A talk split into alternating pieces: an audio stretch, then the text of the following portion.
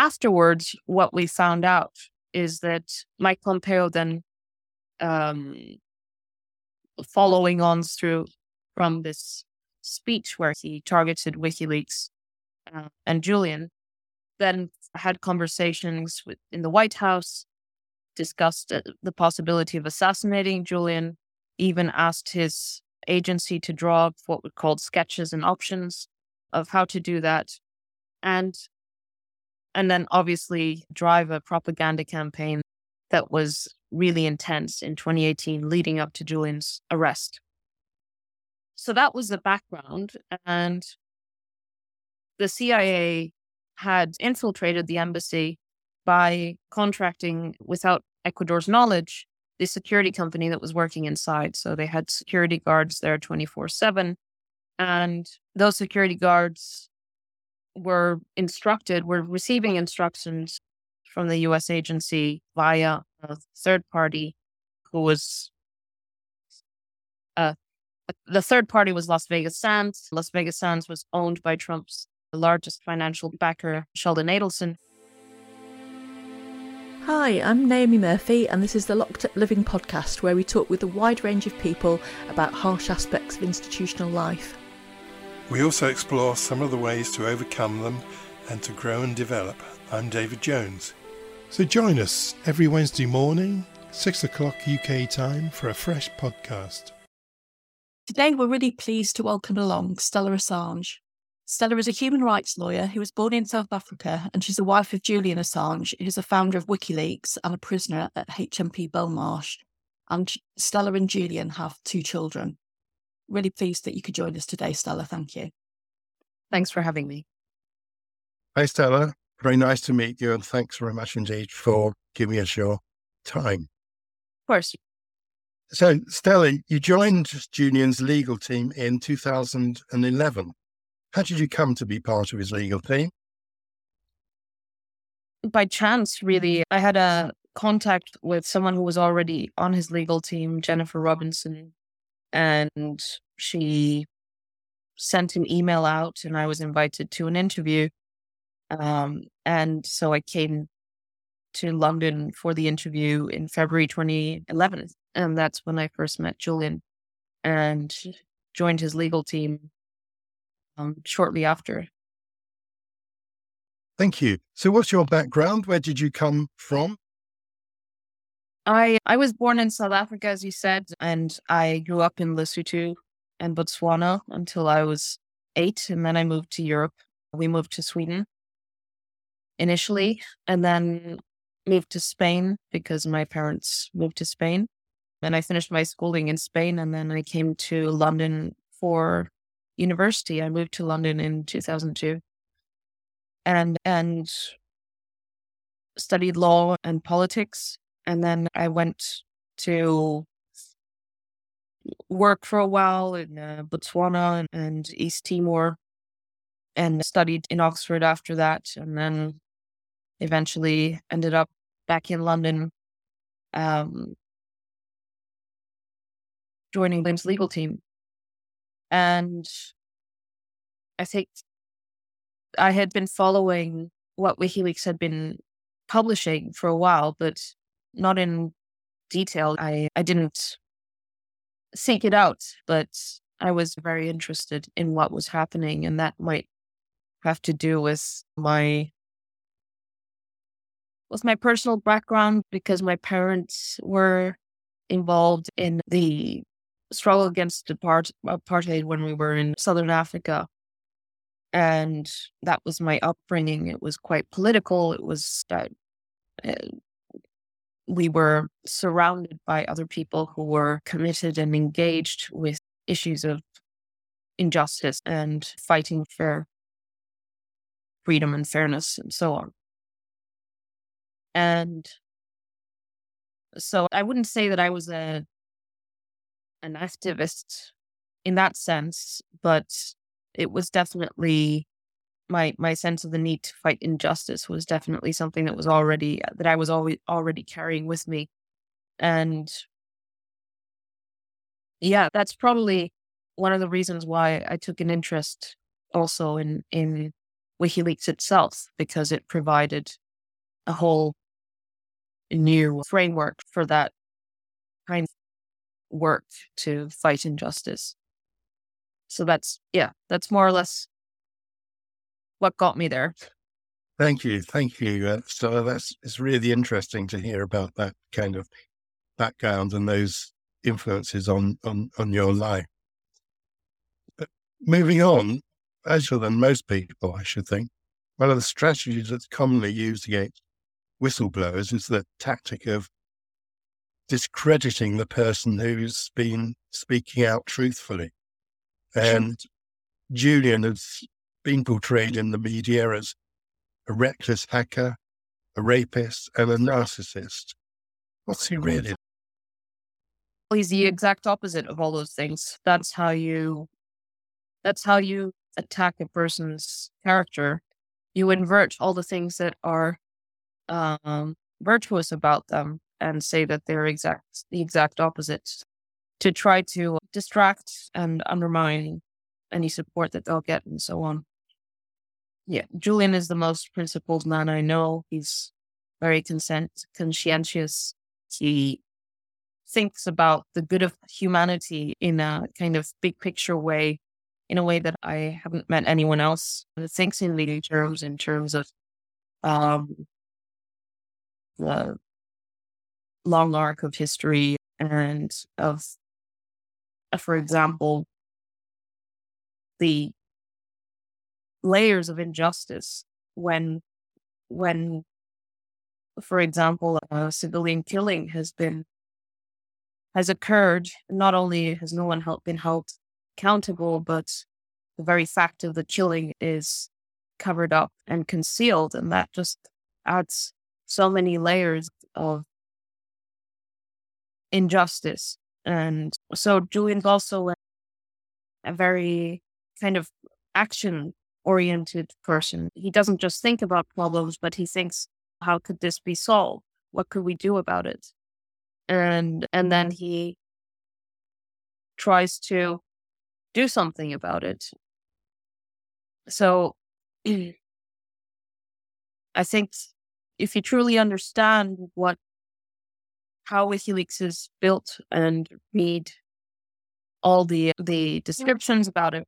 Wonder if it's worth just saying at this moment, David, for the listeners, that actually the film Hacking Justice is quite an interesting film to watch because there is so much footage of Julian Assange in the Ecuadorian embassy. So it does give you the opportunity to get a glimpse of him just in his ordinary, everyday interactions. I think it's very easy to fall for media accounts of him being arrogant, but actually, I think when you watch the footage, it's quite easy to see that's not how he appears to conduct himself during ordinary everyday moments. Yes. Yeah. Look, the embassy, it sounds very grand, but it, what, what it was a, a, an apartment in a block of apartments in, in Knightsbridge.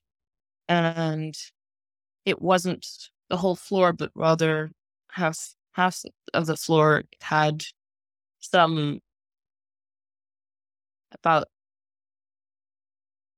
seven or eight rooms and a, a, meeting room and practically i mean you get a very good idea of the of the layout of the place if you see the footage from inside the embassy you came through the door there was a reception area with the security guards everyone had to be pre booked in order to see Julian days in advance. And the meetings took place in the meeting room. And, and the rest were offices. And Julian had about one and a half rooms and a, a tiny room for a bed in the back. And that was it. And during this period in the embassy, the the circumstances were very different depending on who was president and and so on. So in the beginning, it was a very interesting environment because uh, because there was full support from Ecuador, and so conferences were held there, and Julian was able to do interviews on any time zone. He could have his crew set up or the TV channels come and set up in the middle of the night. and receptions and so on. And I think at the time, the government, the previous government of the Correa administration, they understood Julian's how Julian was a point of interest and attraction for a lot of interesting people. And and so they they were fully supportive of there being conferences and so on held from the embassy and hosted by Ecuador and so on. And then over time, it became very restrictive. It, over time, it became virtually indistinguishable from a prison. And of course, it is very interesting to think about how a space like that can become a prison. I think it's maybe similar to extreme forms of domestic abuse, where the, the, the space is controlled effectively by someone who has power over you and who can dictate all the each detail of how you exist in that space. And so it became very arbitrary. So, for example, and this is after the change of administration around 2017 and increasingly in 2018, um, up until Julian's arrest in 2019. So there was a, a progression over about a year and a half or something like that, where things were getting progressively worse and worse. And one of the characteristics of, of this process was how arbitrary it became. That there were all of a sudden there was a new rule, and it was a new rule that was communicated verbally, and it wasn't ver- communicated when it was set, but when it was violated. And so we would say, Can we have a list of these new rules? Because yesterday it was different. and they wouldn't give us a list.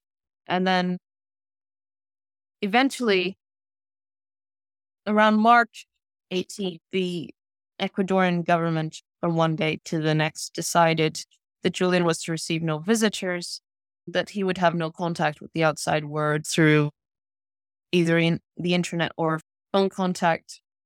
And that involved installing signal jammers, basically a machine that that jams all signals, both Wi-Fi and, and phone. And of course, this knocked out not only the signals inside the embassy, but also affected the other apartments.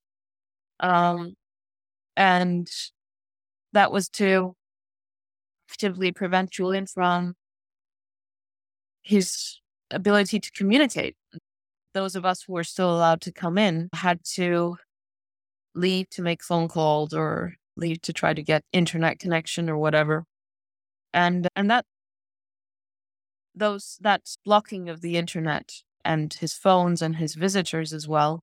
He wasn't allowed to receive any visitors from the 28th of March 2018 on. And it was a whole year before his arrest. So just so you see the progression and then his his uh, Spanish team, uh, Baltasar Garzon and Aitor Martinez, managed to basically compel this, the Ecuadorian government to, or the embassy to set out the rules. And so what they had was a, a long document of, I forget how many rules, it was something like 30 rules. Um, and implicit in that was not implicit, it was explicit, that should any of these rules be violated, his, his political asylum would be withdrawn. And that's just a, an insane type of coercion, especially when many of these rules were completely unreasonable and extreme. Like, for example, Julian was to give the Ecuadorian uh, embassy all his electronics, including their registration numbers. Any visitors that he was allowed that came in were also had to do that, including their social media accounts. And if any of his visitors who came in from the outside violated any of these rules, um, then Julian would be thrown out as well. And there was no there was no process around it. And it was from tiny rules to, to really impossible to, to, to meet conditions. But it was just basically they put down in writing how very arbitrary and it all was. And the way it was explained to me by by one of the diplomats who acknowledged exactly what was going on was that this this document was a banana peel for Julian to slip on. And um and it wasn't signed. So when you get that kind of extraordinary document, no one wants to put their name to it because everyone knows it's just a an embarrassment. Um, it, it it sounds as if he was being forced out, Stella, and uh, I think you've given a very powerful description there of the process of a culture changing, uh, the introduction of the invisible rule, and there were probably a number of them as yes. well, which then eventually, the invisible rule, that is a culture around you shifting, and suddenly you found that things that were okay yesterday are no longer legitimate. That's certainly an experience that I've had. But you're also describing how these become hardened into this kind of list of rules, which again, nobody takes any responsibility for. How, yes. how did how did all this affect Julian? Oh, this kind of harassment affects any person with a sense of self or it affects your relationship with the outside world because it's not even if you're the, the strongest most resilient person who can put everything in perspective and understand why understand the reason behind it as in he's being smeared in the media because um because the US government wants to shut WikiLeaks down and so they have incentives to get people to write things by holding briefings, spinning things, issuing their own press releases that distort reality, an extended work network of of journalists and other people in, in the communications world who can be elevated by as a reward for writing articles of a certain type. And that's for example, by being invited to certain conferences and invited into certain networks and so on.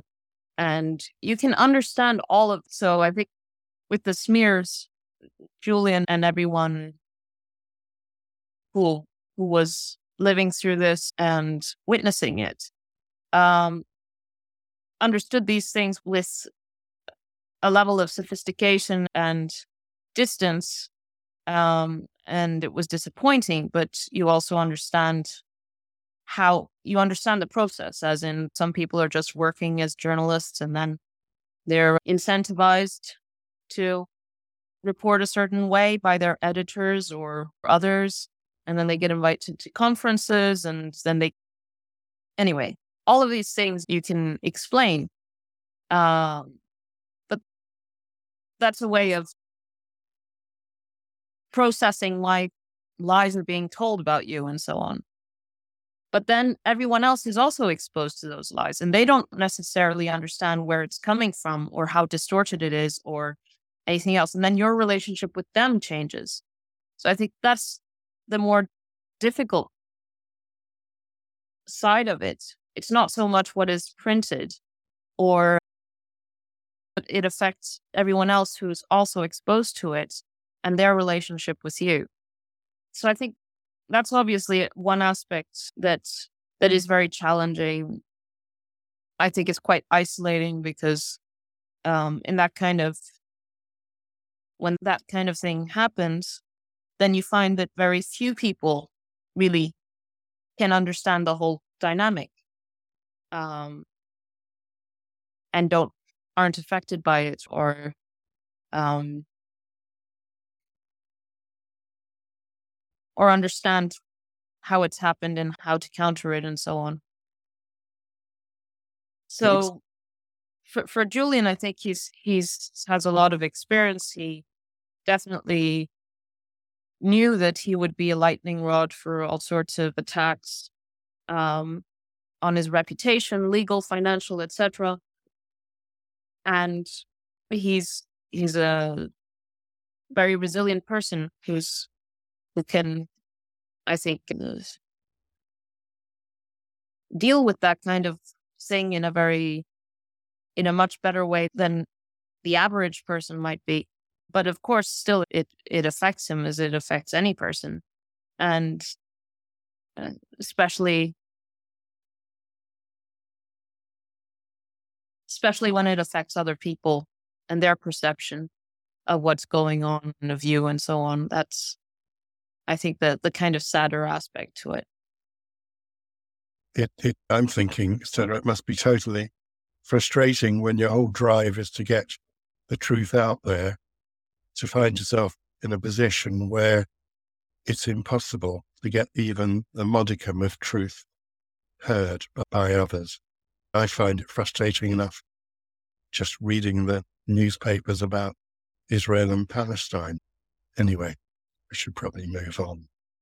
Yeah, it reminded me of working in prisons actually, and the fact that as a staff member, you'd often be on the receiving end of a, a lot of aggression and hatred, and you could rationally you could understand and make sense of why you were on the receiving end of that, but actually it doesn't necessarily make it less painful to experience. There's still a degree of hurt that comes with that, and and having to brace yourself at times for hostility is not it's not something that's good for human beings, is it? If you're having to live in that state for a long time.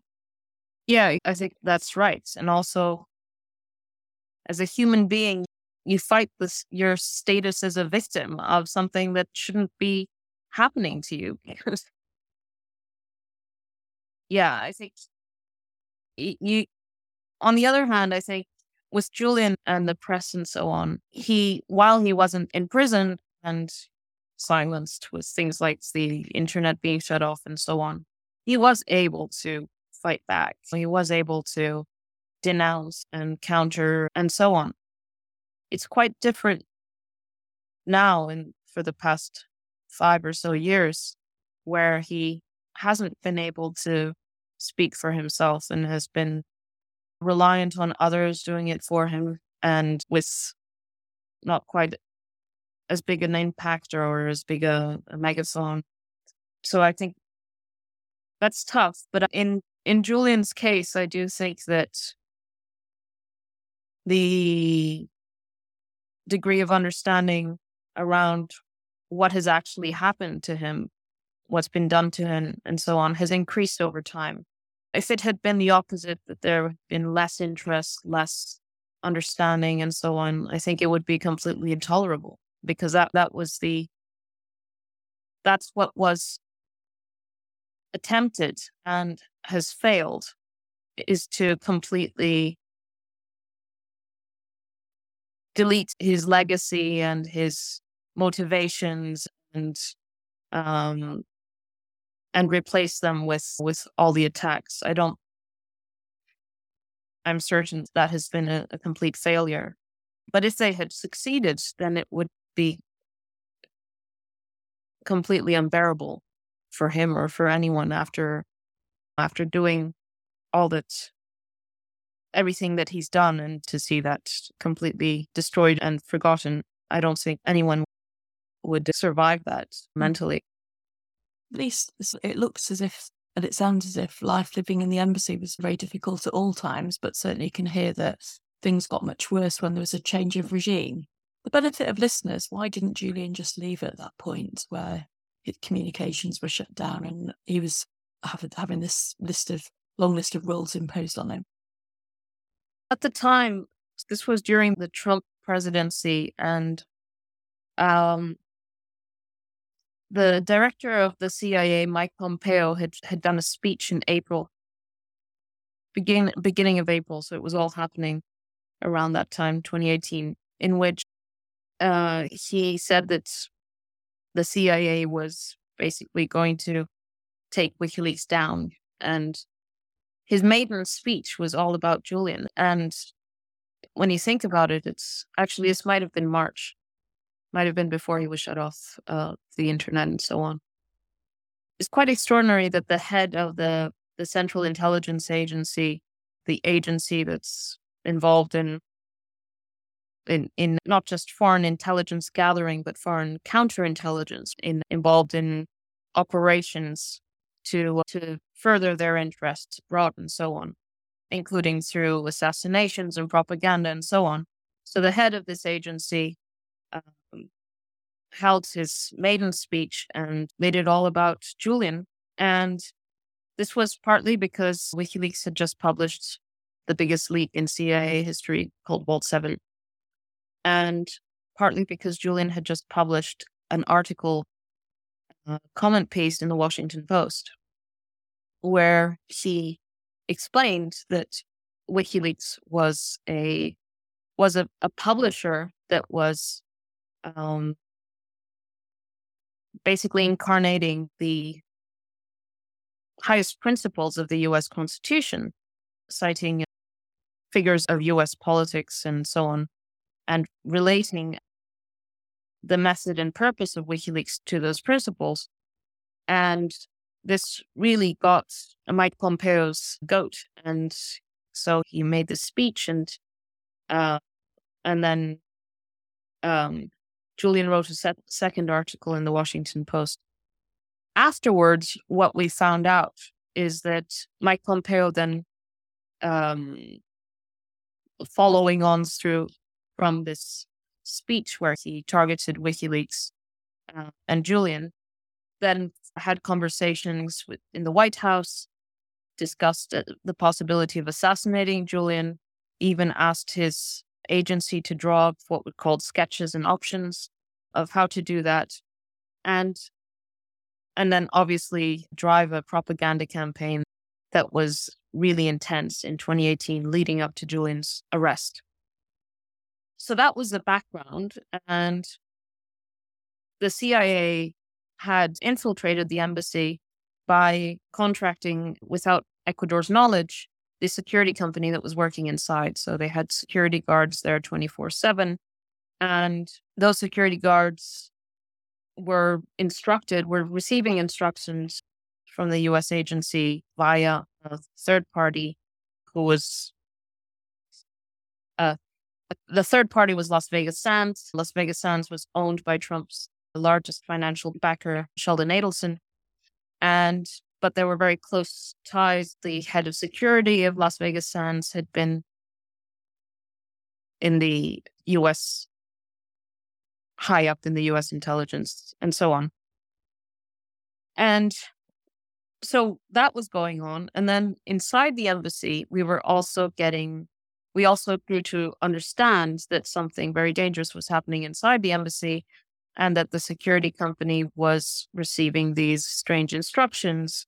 We didn't know it at the time. They were recording Julian's meetings with his lawyers. They had hidden my microphones around the embassy. But for example, there was a microphone right next to the meeting table under a fire extinguisher and then these recordings would be offloaded, placed into, offloaded onto uh, hard drives and then physically transported to the United States and then handed over to their handlers and so on.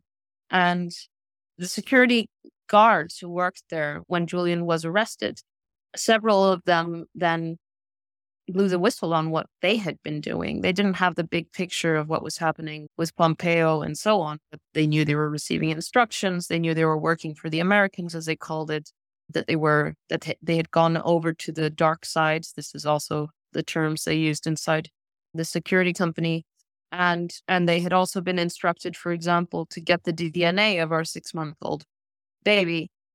And the climate inside the embassy was extremely sinister, but outside was even worse because because the director of the CIA, the agency that kills people abroad, had that the CIA was going to take WikiLeaks out and so on. Of course, we didn't know at the time that the CIA was inside the embassy too. And at the same time, Julian had so there was an outstanding arrest warrant in the UK. There was a the extradition case to Sweden that had previously been underway was dropped in 2017. So there was no no extradition case to Sweden. So there was a there was this strange situation where um, the underlying case where there there was actually no case because Julian was never charged in Sweden, but there was an extradition order for a while and then it was dropped because Sweden dropped the case. But there was this outstanding arrest warrant because Julian had failed to surrender to be extradited to Sweden initially. And he did try to get this arrest warrant dropped in in December 20 he went to the magistrates court and said there's either charge me for this bail violation or drop it or drop the warrant. Because if he if they charged him then he would at least be able to defend himself. But no it just hung over him. And what we didn't know at the time but the court did know was that the US had already issued a preliminary sealed international arrest warrant slash extradition uh, well prospective extradition request the court was certainly aware that the US wanted Julian. And then there was a charade on, in terms of public messaging, that Julian was hiding from an arrest over bail. But of course, in the background, the US had already requested him. The CIA was plotting to kill him and so on. Yes, it was a very, it's a complex context mm. um, that um, you have to be following things very closely. And even we didn't really understand the true picture, but we had very strong indications of what that might be.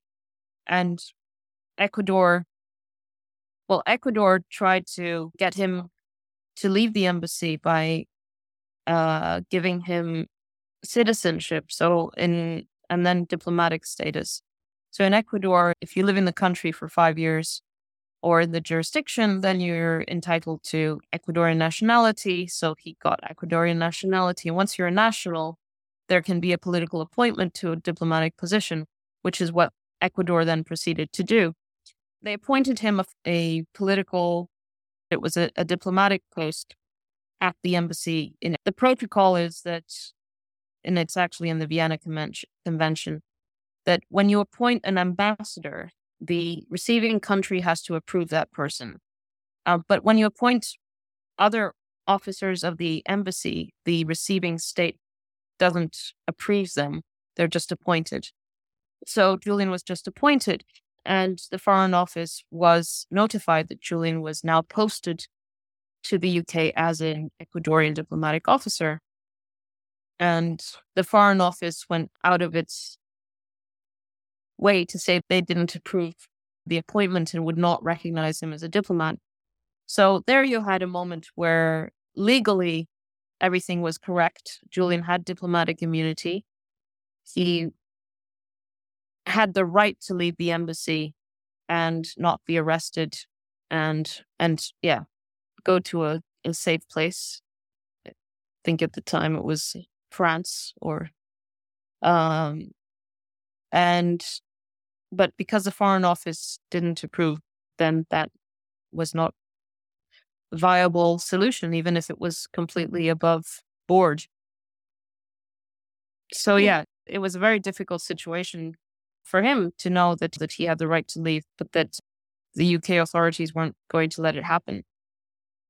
All sounds total utter nightmare and also so fantastical. Um, in the sense that it's, it's the sort of stuff that movies are made of, isn't it? The state wanting, plotting to assassinate people. And yet there were senators openly talking on TV about this wish as well, weren't there? What, yeah. what, what, was it like for you and him to cope with this level of, of hatred and danger? And you mentioned your child's being brought into that in terms of them trying to get your child's DNA. What was it like for you as a family having to cope with that? It at times it was very stressful and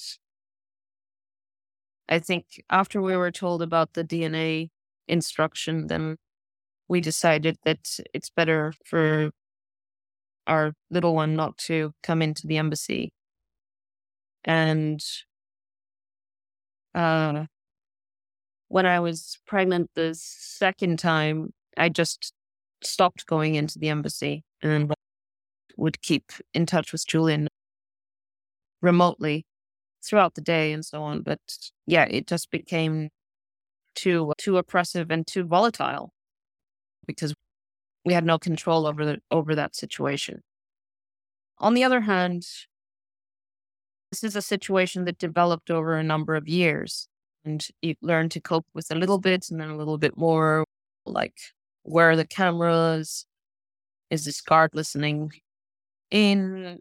You, within that contained environment in the embassy, we had a fairly uh, good idea of where the threat was in terms of our physical environment.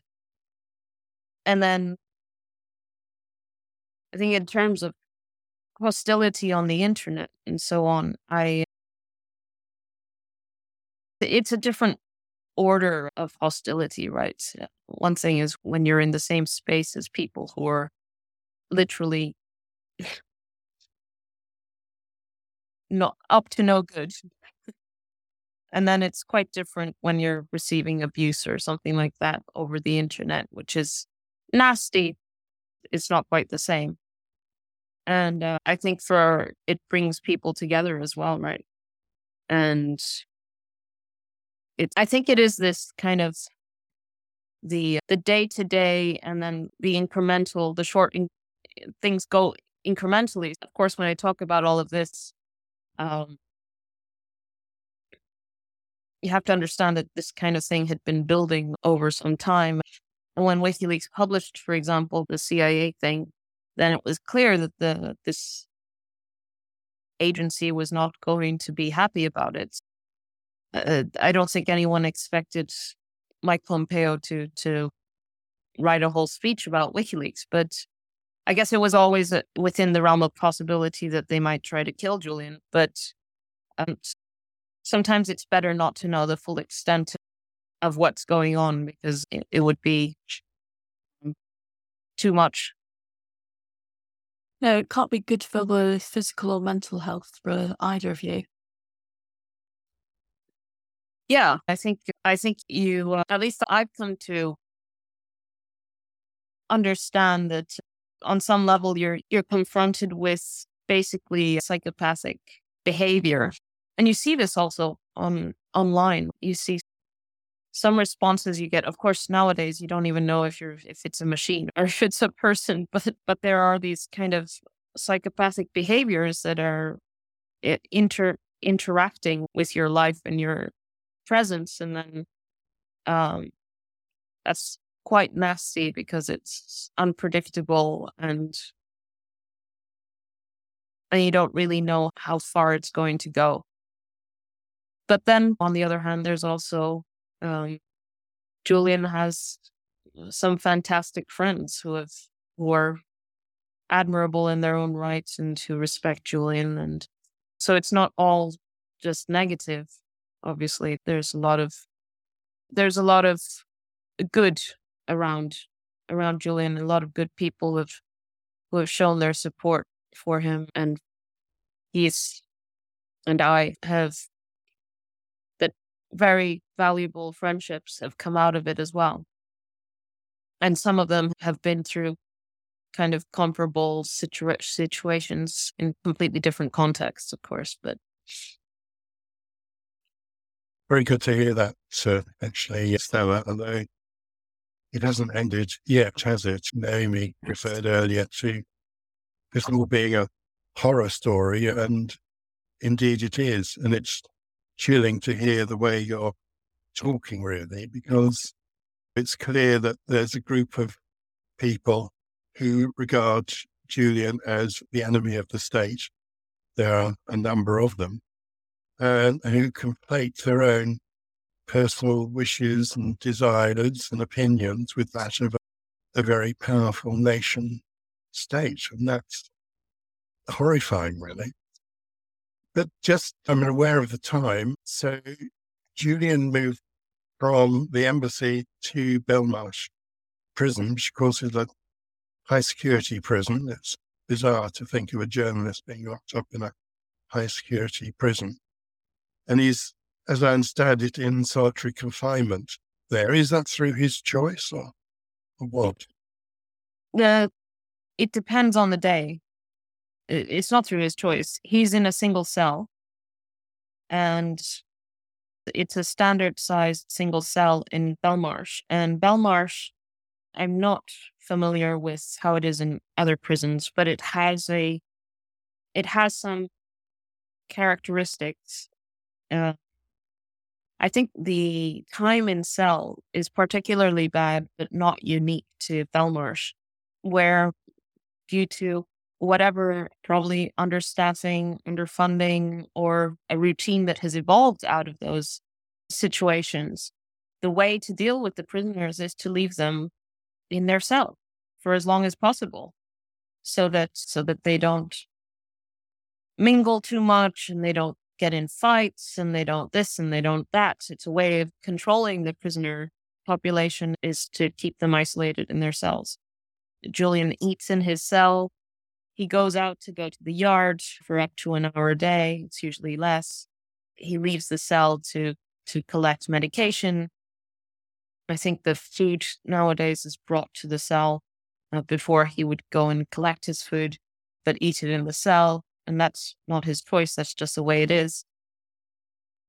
And during the period that he was in healthcare, the healthcare section at Belmarsh, uh, it was extreme. He was under more intense supervision, surveillance, or whatever, because he was considered a, a severe suicide risk. And of course, the people that you interact with in healthcare are people who are themselves in a very poor mental or physical state. So it's very it's a very harsh environment, obviously. When he has visits, then he's put in holding rooms and so on and spends less time in cell, but also in in cells on his way to to the visiting hall. But I think what he's his situation in Belmarsh is still very significantly better than what he would face in the United States because he is able to call me throughout the day and some other contacts that have been approved by the prison. And that is a really important line of communication that that keeps him connected with not just with me, but with the outside world through me and able to speak to the children regularly. And the conversations actually are cut off every 10 minutes. So it's very frustrating and unnecessary. Why would you do that? And then he has to wait a certain amount of time before he can call back. So it becomes really disruptive to, to your communication to have to call, speak only 10 minutes at a time. But it's much better than the alternative. So you end up being appreciating even this these phone calls, which are even though they're 10 minutes at a time, you feel like almost fortunate that you have that that Belmarsh has given you the grace to speak to your husband 10 minutes at a time at certain times of day. It's quite I think it's quite disturbing when I think about it, about how the, the smallest uh, concessions feel like a great gift because it shouldn't be their gift to give. This should we should be able to first of all, you shouldn't be in prison, but we shouldn't have our communications restricted by some arbitrary rules on 10 minutes on and then no call and then. Especially, that seems quite bizarre. Both David and I have worked in prisons for a long time, and I've never heard that rule applying in other cases. So I think it's one of these things where probably when they introduced the system, there was maybe a technical reason why, because of course all the phone calls are recorded. So maybe at the time it was necessary to record that 10 minutes and maybe get. Did they have prisoners on category A who have their phone calls recorded and their phone calls don't last for 10 minutes? Because that's a bone of contention for prisoners is when they're waiting to get on the phone after right to somebody else. I, that, yeah, I can't yeah. understand it unless that sounds like special conditions imposed. Yeah, I it's special for Belmarsh. Mm. They can call several times throughout the day, but it's only 10 minutes at a time. And 10 minutes is like when you're 10 minutes into a conversation, you're really into the conversation and it just cuts off. Yeah, and it's right. Yeah. Must be so frustrating. Stella, I'm conscious of the time because I know you've got another appointment immediately afterwards. But just before you go, I wanted to ask if people want to support Julian, what's the best way that they can provide support to him? There's a website called dontextraditeassange.com and it has an action page with various actions. Obviously, people can donate if they're in a position to do to Julian's legal expenses and also to the campaign. There, the links are on that page. There's also something mm-hmm. that we call the Free Assange Emergency Toolkit, and that will also have details of immediate actions.